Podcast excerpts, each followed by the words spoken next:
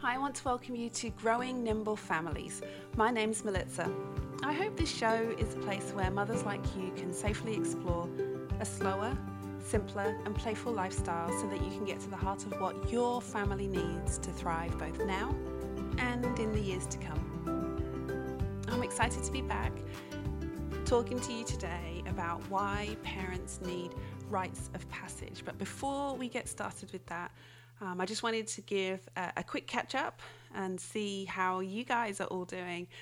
We're into what, nine, ten weeks now of the new school year. So we've been back to school for a little while. And my kids have moved on to high school, middle school, and I have one in elementary. And so it's been a really tough time transitioning for me as a parent. And this is why I've decided to do this podcast um, episode today because I really feel, feel that we need rites of passage as parents.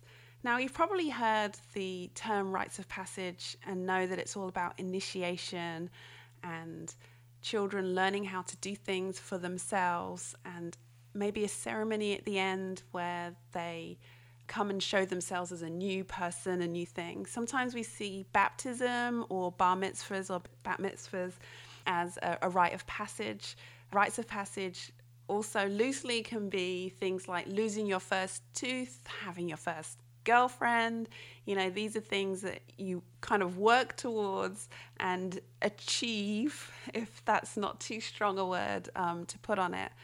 And now these things can rush through childhood and you not even notice them. I think that's a whole other show all about rites of passages that we might miss.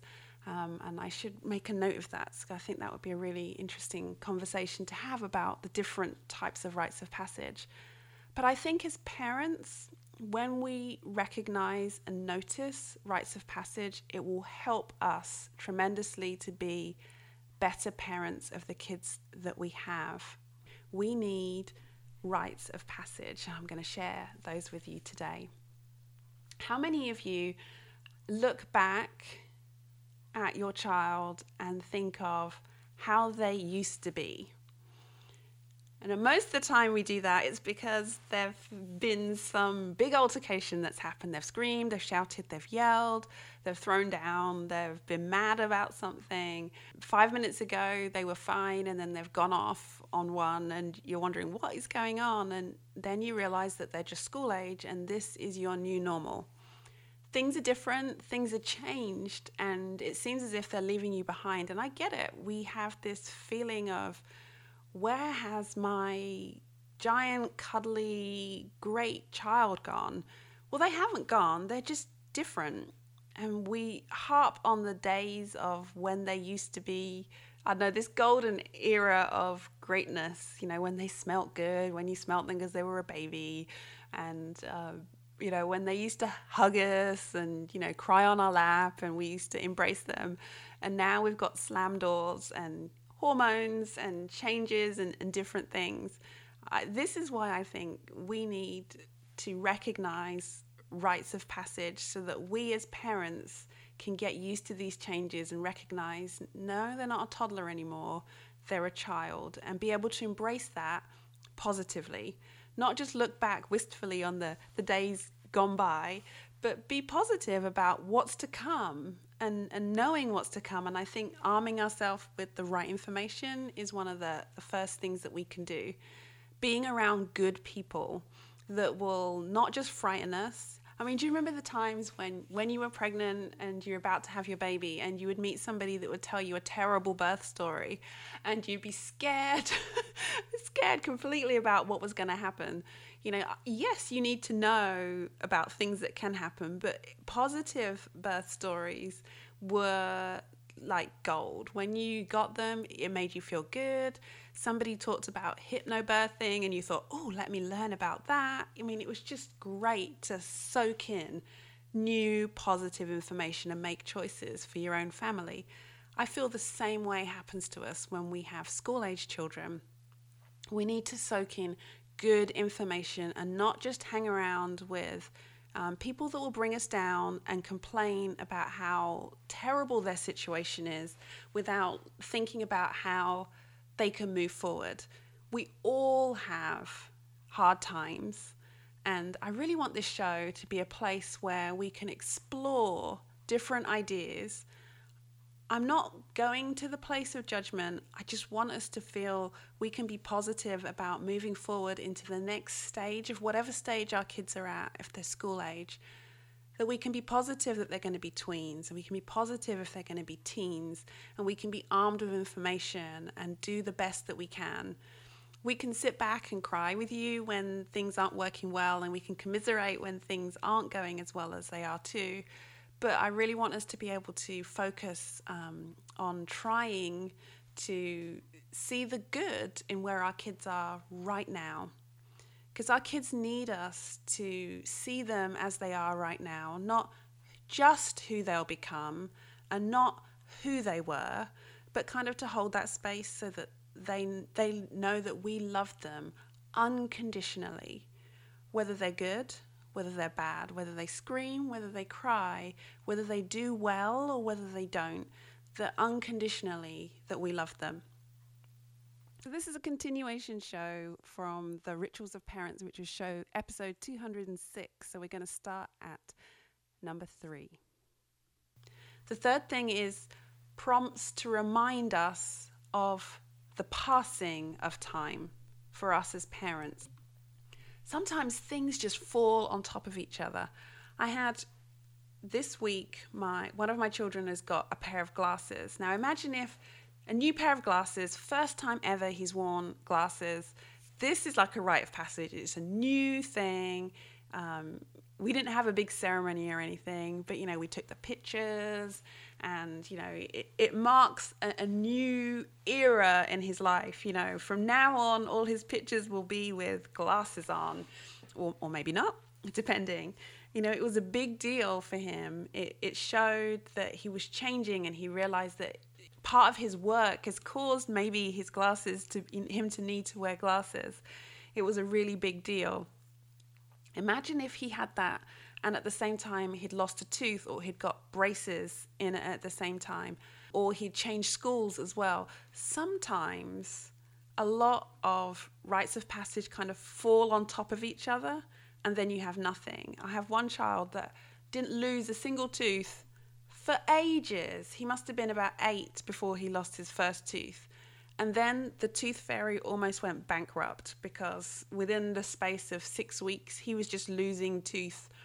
You know, if you didn't know him better, you would think he had, you know, rubber teeth. Every day it seemed, oh, look, I've lost a tooth. They all just seem to fall out at the same time.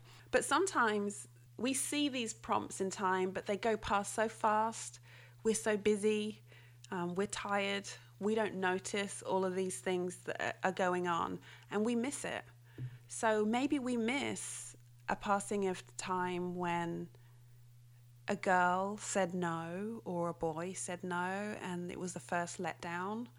Maybe we needed to sit for a while and commiserate with them because something bad happened. A friend talked about them at school and instead of passing it off as, oh, it's, it's nothing, it's not a big deal, we didn't sit with them while they cried and we didn't hug them and we didn't stay close. We just saw the sass, we saw the slam door, we saw the frustration, but we didn't seek any further with it. We have to be able to enter their world and try and remember what it was like to be in elementary school or middle school or high school when we tried new things and it went horribly wrong and we felt like the whole world saw. Um, now we have a better perspective and realize that perhaps they didn't or it's not a big deal, but at that time we thought it was the end of everything.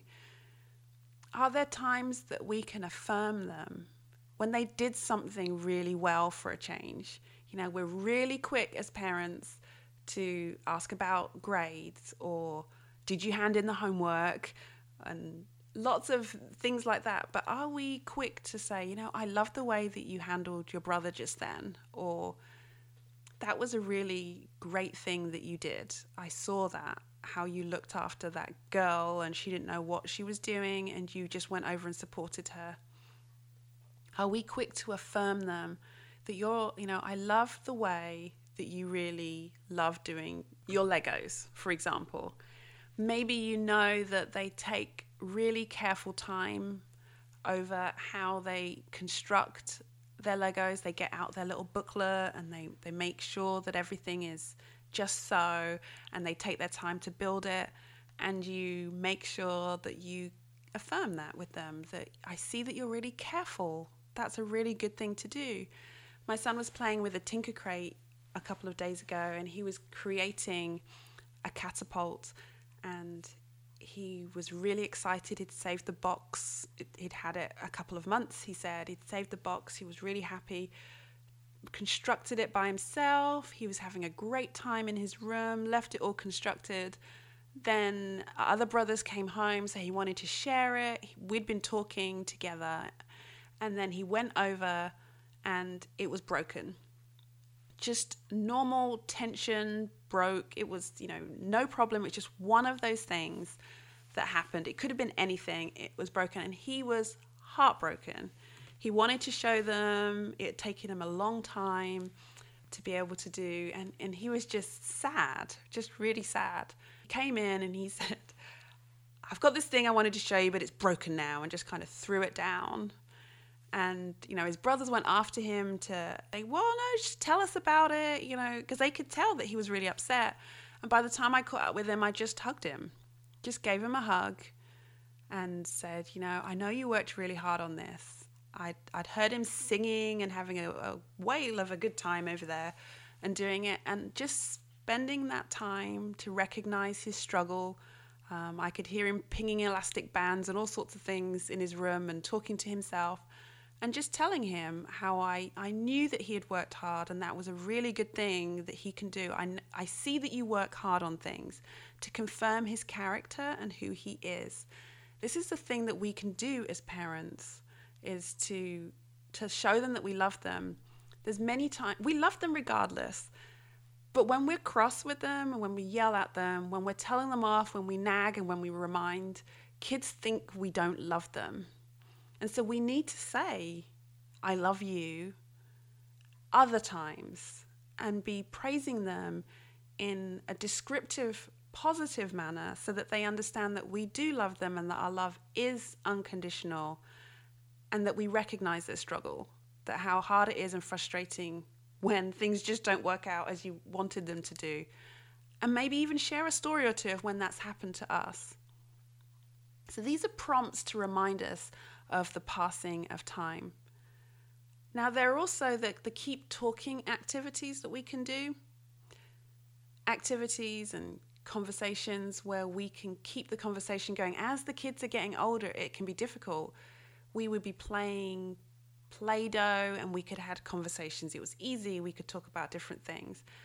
But now they're getting older, maybe the pull is towards a device, or maybe they go to their room by themselves we have to find ways that we can still have activities with each of our children depending on their age and their stage and their gender sometimes.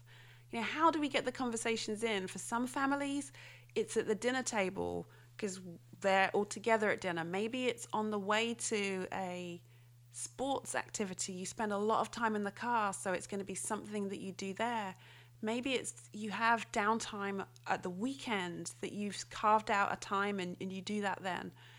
Maybe you've found a special thing that you do, only you do with your child. You go for a special coffee every Sunday um, before everybody else wakes up. You go do that. Maybe you throw the ball with them outside and it's a special ritual that you do, or you, whenever you nip to the shops to go buy that one thing, you always take one of the kids with you, and it's those conversations in the car that you always do. These are all prompts that that time is passing and that we have an opportunity to speak positively into their lives. We have to make sure that these times come that we don't wake up and realize that we're strangers to these kids of ours. This is why they're not listening to us. Why they won't hear what we're saying is because We've got no relationship, we've got no connection. We need rites of passage reminders because there are things that we want to pass on to our kids. of who they will be, what they will be. We've got values that we want them to be like. Maybe we have a granddad who was um, strong and faithful and clever and dutiful, and we want that for our family and our kids. So we need to tell stories of that granddad and, and how he was in our life and the importance of it. Maybe we have a faith and our faith is extremely important for our family and we want to share those values. Then there needs to be times when we work together on our faith, when they work individually. Maybe there's other people that we need to expose them to. Maybe there's family culture that we need to pass on that we've really neglected and not spent much time on. So things like are you a family that loves to exercise together? Maybe you're a reading family or a family that loves to build models or build things together. Maybe you're an entrepreneurial family where you like to make things and sell them on eBay or online or locally at craft places or, or you know, make uh, food that you want to sell to people. Maybe you're a cookout family where you like to meet socially with other members of the family and other people. You, you like to host families and, and have meals where you meet people and people from, I don't know, from church or from clubs, or you have um, family meetings because of work that you need to connect with people. Maybe you're a missions family where you want to travel to another part of the world and help people be better than where they are right now. And that's something that's important. Maybe you're an art and craft family, you love to make things, or there are members in your family that love to make things. You live at the, the hobby shop, going there and making things. And maybe again, you're selling those things as well. Maybe you're a travel family you, you've decided that we're not going to spend money on things in the house. We're going to have experiences, and you've decided I'm going to bake foods from 52 different places this year because every week we're going to learn about a new place. There are hundreds of ways that you can think of family culture and things that you want to pass down things that your families have said and done in the past that you just want to share your your family way. Maybe you're all a family of doctors and you think that your kids will probably be doctors too and you want them to at least know that legacy that we are from a long line of doctors or a long line of travelers. We've always moved about for them to understand a little bit about themselves. Other things that we might want to pass on are good times. There were great times that we had when we were kids, and we want to share those. Kids want to know about the good times.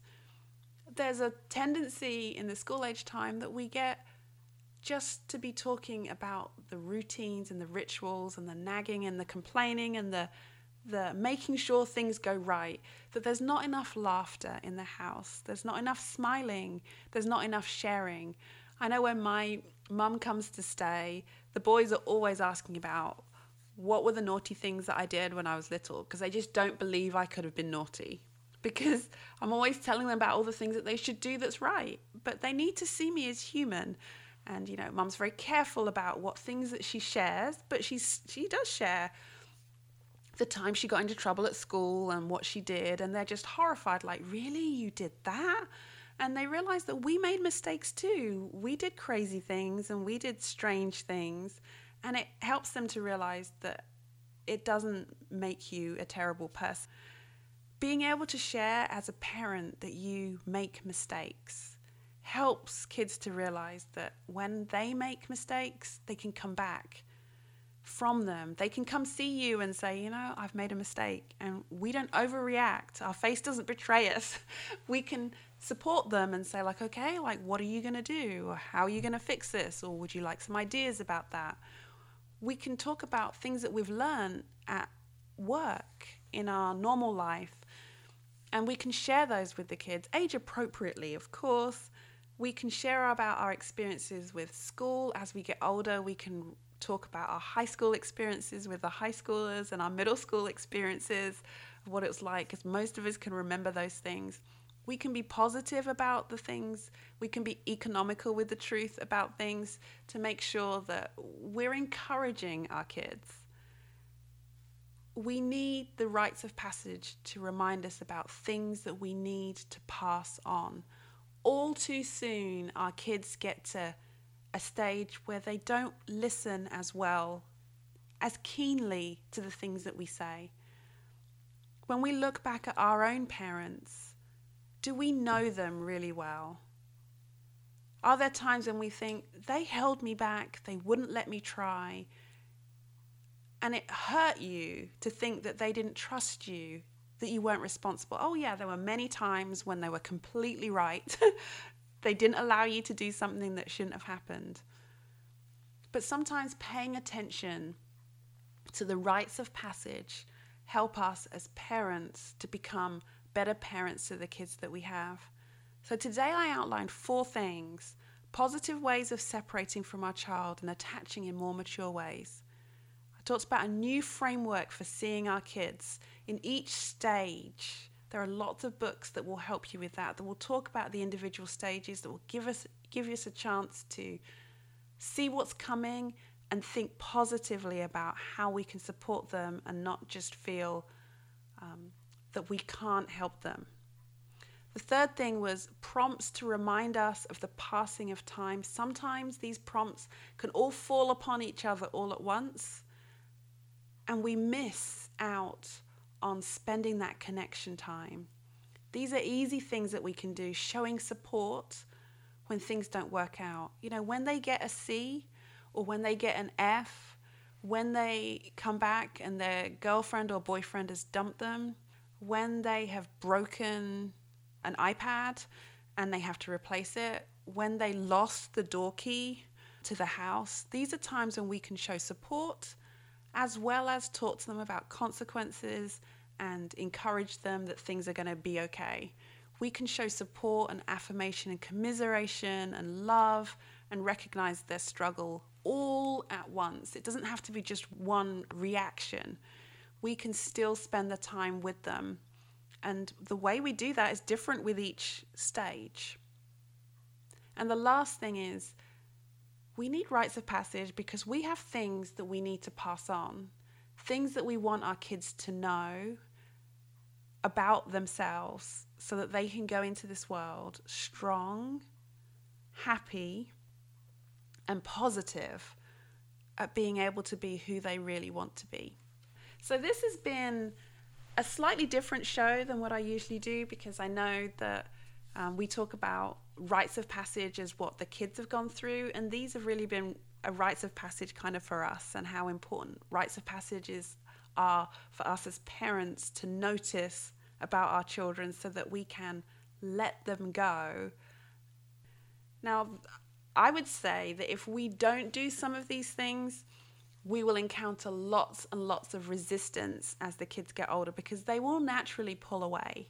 They will naturally pull away from us. And in that pulling away, conflict builds up in between there. So today I've talked about why parents need rites of passage. I hope something I've said has triggered you to investigate something more and helped you to make a decision for your wonderful family. I'd love to hear what happens in your family. So now it's your turn. Use the hashtag Creating Family Haven on Twitter and Instagram to talk about this episode, or share your ideas in the Facebook group, the Society of Nimble Parents of School Aged Children. Thank you for being here today. And I know that there are many things that you could be doing right now, and I'm glad that you've chosen to be here today. Don't forget to leave us a rating and a comment wherever you subscribe. I know it seems like a small thing, but it's one way that helps new people to find the show. There are lots of shows to help really young kids and for teenage kids, but there are not a lot of avenues for those of us that have school age kids, that are elementary and middle school and just beginning high school. This is a, an opportunity for us to talk about the things that are going through our minds. There's a lot of transitions that are going on right now, and you know, we talk about a lot of these on the show things for us to think about and things for us to try with our own families. For show notes for today's show and links, go to growingnimblefamilies.com 208. growingnimblefamilies.com forward slash 208. I'll also include a printable that will um, share some more of these rites of passage that we were talking about, and you'll find the show notes that are there. See you again next time. Goodbye.